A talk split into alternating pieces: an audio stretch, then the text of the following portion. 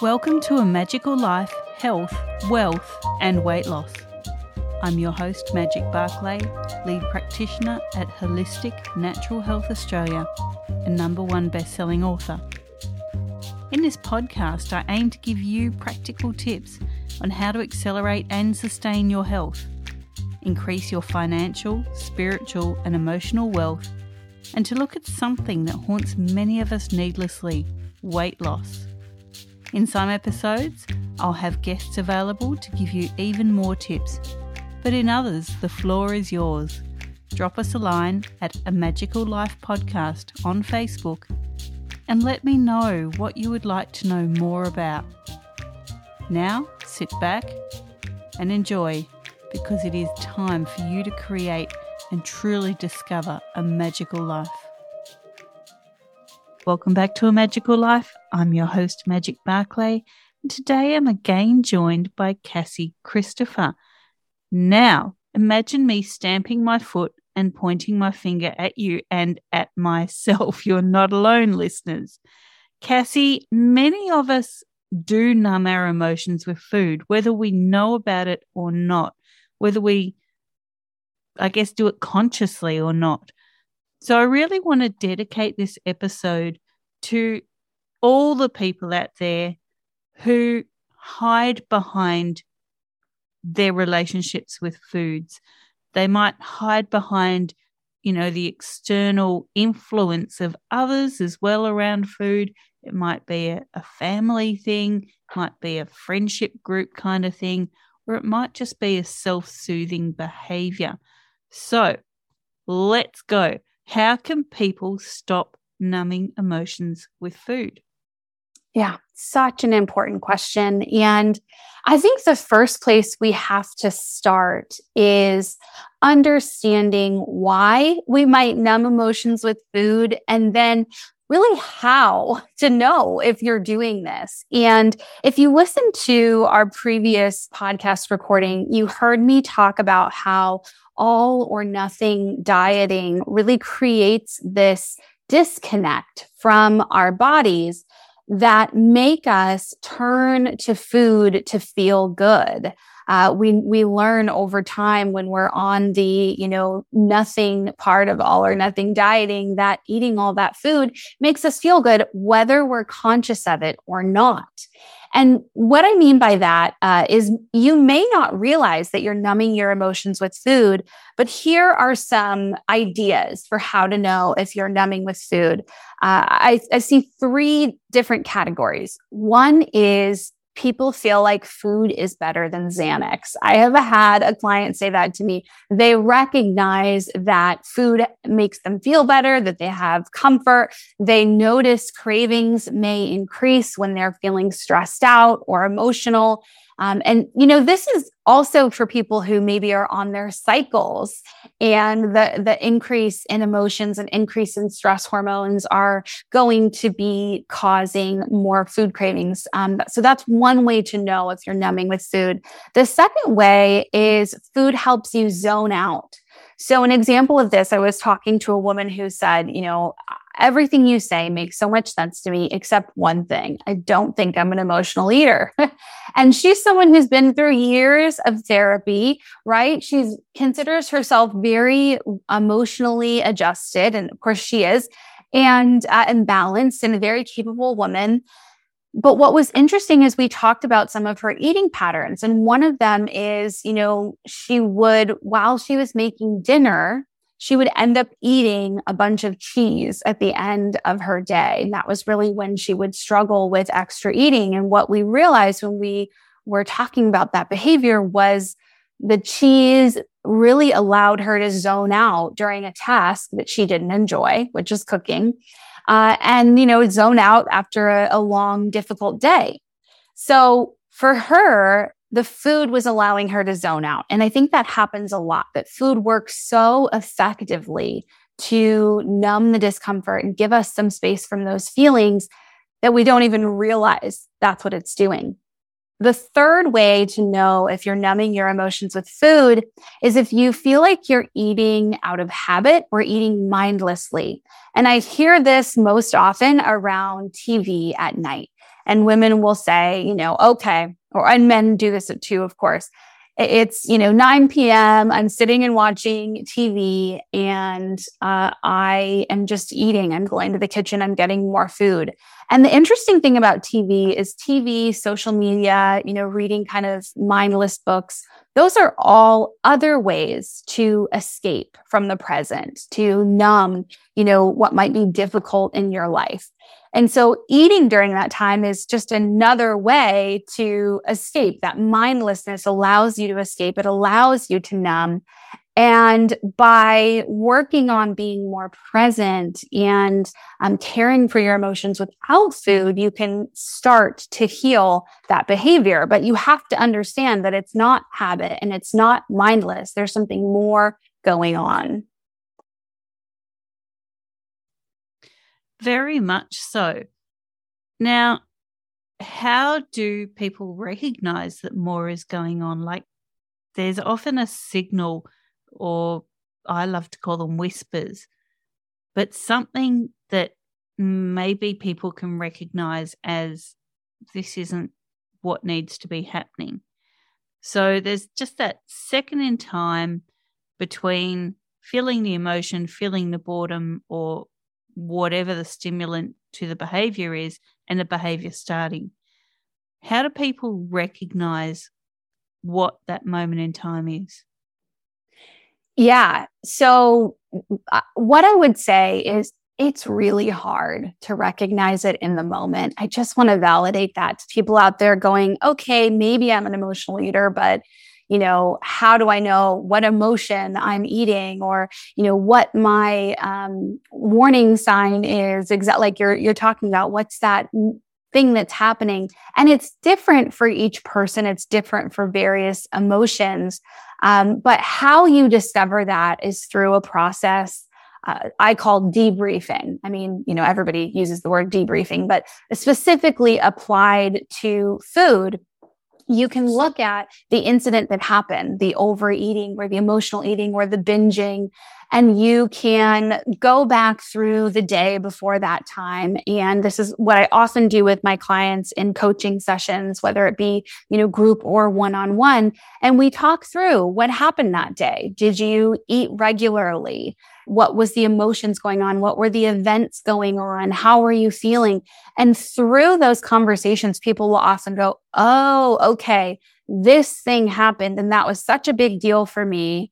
And then all these hours later, when I finally had the time to, you know, slow down from my busy day, those feelings caught up with me and I wanted to escape them because they were very uncomfortable you know, so debriefing can help you see what caused the eating. But it, the other thing that often happens is what's called dissociating, which is where you kind of have an out of body experience or your emotions just completely shut down. And so if you eat and you feel nothing, that's another indication that in fact you're using food to numb. And, and that can be pretty common with binge eating. Definitely. And, you know, on the flip side, anorexia, we need to talk about this as well. That is depriving or punishing yourself through not eating because of something that could have happened physically or emotionally. So it's not just the binging on the food, but it's also the deprivation. This is another way that your emotions are tied to food. It doesn't have to be that you're eating the food, it can be that you're depriving yourself. That's a really great point. And, you know, it doesn't even have to be as severe as a diagnosis like anorexia. What I often see is people will, you know, go through the pattern of overeating or doing the emotional eating. They might feel out of control. They might feel overwhelmed with things in their life in general. And as a way to try to control all of the difficult feelings they're experiencing, their struggles with food, they will then turn to ri- very rigid food patterns like their extreme diets or, okay, I have to track every single thing I put in my mouth and just almost militant rigidity uh, with their eating. And, and again, you know, that's another coping mechanism, another way to deal with some of these difficult emotions, but it's not actually dealing with the emotions in the same way that emotional eating isn't. It's just masking them or, or finding a way to, to separate yourself from the discomfort. Exactly. And and I think it's that separation of self that really is the key here. So how do you coach people around that separation, around that not being able to find the joy on their own, but really seeking it through the food? Yeah. So, like we talked about earlier, if the all or nothing dieting is causing this disconnection from our bodies and ourselves and from food, then the answer is to cultivate the courage to trust, the courage to trust ourselves, the courage to trust ourselves around food. And, you know, to know that we're going to hear and respond to our body's cues instead of eating to numb or restricting for control and to know that we can mindfully indulge and also consistently make nourishing choices. And so the four pillars of the courage to trust method that allow you to create that supportive relationship with food, your body and health so you can eat with joy instead of eating to seek joy are first to calm your nervous system. Second, to become more self compassionate the third pillar is to listen to yourself. And then lastly, we talk about metabolism boosting as many women that I'm working with uh, are trying to lose weight. And we have to find a way to incorporate that uh, in a way that doesn't damage or further damage their relationship with food. So that first pillar, calming your nervous system helps to stop using food to numb because when the nervous system is active and that fight, flight, freeze or fawn is, you know, going strong, we're going to keep reaching for food and we're going to uh, keep leaving what I call the zone of trust. You know, the zone of trust is that place where we feel calm. We feel like we can trust ourselves around food. We feel like we can make good choices for ourselves. And when our nervous system is uh, is agitated, when we're agitated, it's we're outside that zone of trust. And that's where we do the emotional eating and you know the rigid control and binge eating. And that's where we're anxious and depressed and all, all of these other issues. And so when we're in that zone of trust uh, getting calming our nervous system rather helps us get into that zone of trust so that we have the kind of mental capacity and energy to actually deal with the emotions. It calms things down and creates an environment where that's possible. Definitely. Now, there's something that we haven't quite talked about here. And, you know, I think with so much going on in the world at the moment, and look, it's been happening for years. It's the eat this now to feel better, do this so that you're healthier. This is a superfood. That's not a superfood. You know, stay at home, go out and enjoy your life. Like there's contradictory information every single day bombarding people. And I know when I was going through my own emotional eating issues, you know, one day I would be like, I've got to eat quinoa because it's superfood. And the next day, oh no, you know, that's creating inflammation. I've got to stop eating it. How do you get around all that massive misinformation out there? Oh, I'm so glad you asked this question because what often happens out of my work when we go through these four pillars, you know, calming the nervous system, self compassion, and the third is listening to yourself. When the nervous system is calm and you're not getting all of that fight, flight, or freeze messaging, and you're becoming kinder to yourself. So you're not beating yourself up for every little mistake with self compassion and you're making progress because you can see the small wins with self compassion when those two things are in place, it becomes safe to actually turn inward and check in with yourself about how you are feeling when you eat a certain food. You're able to notice what foods make you feel satisfied and make you feel good, what foods make you feel sluggish, you know, what activities make your body feel amazing so that you can keep doing them. That when these other factors are taken care of, you're really able to learn. One of my clients said, I feel like I'm getting a PhD in myself, which isn't that the most amazing thing to get a PhD in? When you can listen to yourself uh, and, and connect with yourself in a way that feels safe, you know, because these other pieces are taken care of, then you're able to know what works for you. You know, the quinoa example is great. You can eat quinoa and notice does it make you feel good or does it make you feel bad? And you can know the answer for you rather than feeling bombarded by all of this conflicting messaging. And you did allude to this a little before, and I really just want to expand on this. You know, so many people go, I'll do it tomorrow. I've already stuffed up today. I'll do it next week. I'll do it next year. Or I'm never going to eat this again. And then they find themselves eating it. I know I'm one of those people. And when I make a hard and fast rule in my head about not eating a certain thing, before I know it, I have gone out of my way to break that rule. So if it's, I'm not going to have any hot chips, I will actually find myself driving to the next town 15 minutes away to get the hot chips.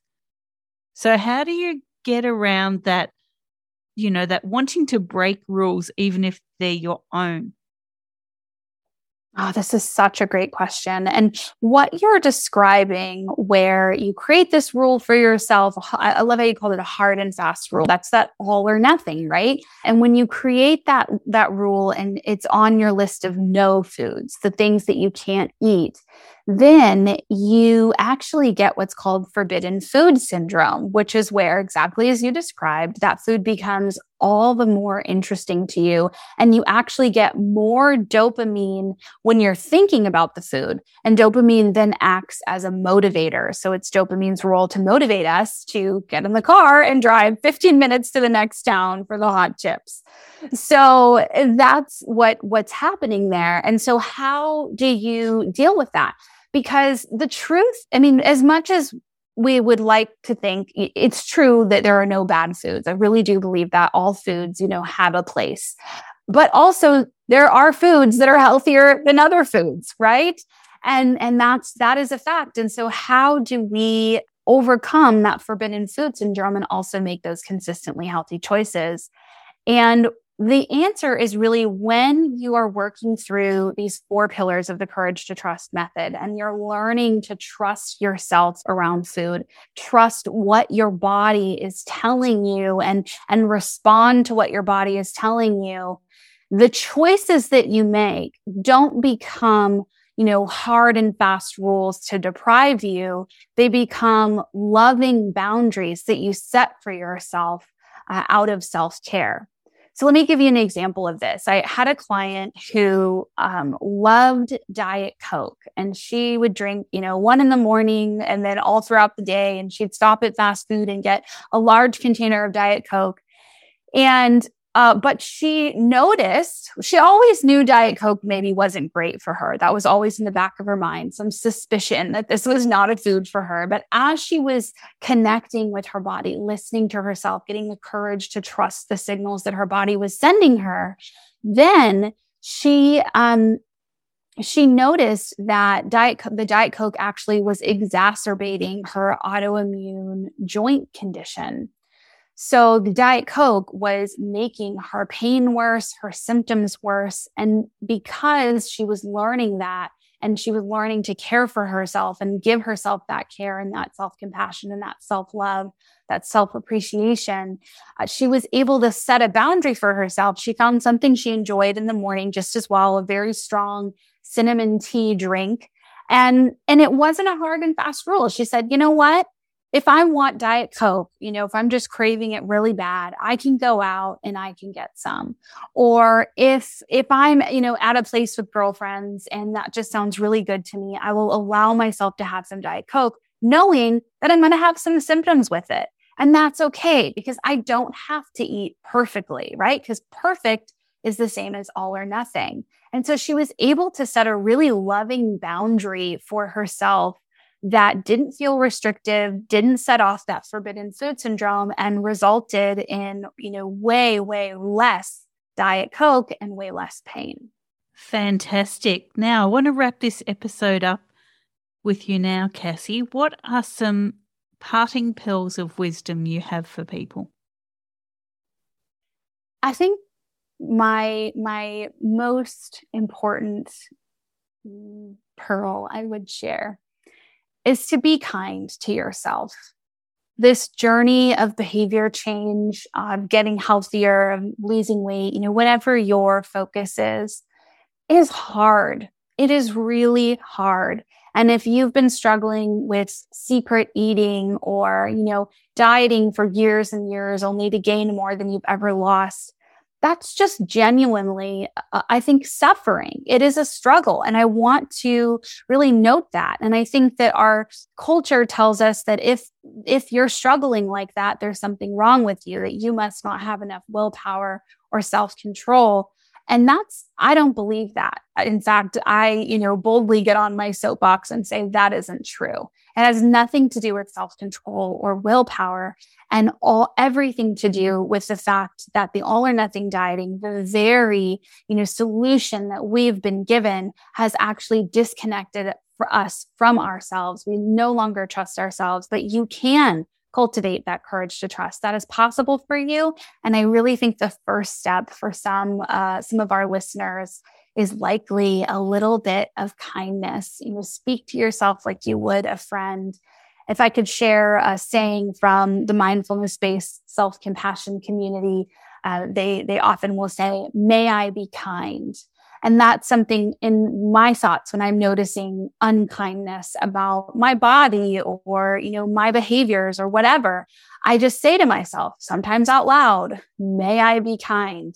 And that really puts a stop to that uh, mean self chatter. And so I, I share that with all of you. You know, may you be kind. If, if you need to, put your hand on your heart and just say it out loud right now, making that commitment to yourself to be a little kinder. And that's going to be the first step towards cultivating the courage to trust. I think that's just so beautiful. Thank you, Cassie. Now, people can find you at cassiechristopher.net. All your information's up there. Listeners, I encourage you to contact Cassie. This really is such a big issue, this emotional eating that so many of us really do struggle to get hold of. And it is something that you can quite easily relapse into if you don't get the correct help. So, the correct team. And Cassie is there for you definitely with this. Yeah. Thank you for having me. Absolute pleasure, listeners. This was your episode 167. In 168, Alan Stevens will talk to us about think what you could achieve. So we're just going on with this mindset. We're rolling through life, making every day better so that you can go forth and create your magical life. Thanks for listening today. Please subscribe to hear future episodes, leave a review, and share this podcast. You can follow us on Facebook at A Magical Life Podcast or at Wholistic Natural Health Australia. That's holistic with a W. You can find us on Instagram at Wholistic Natural Health or at www.wholisticnaturalhealth.com.au. That's where you'll access all sorts of articles, freebies, and more.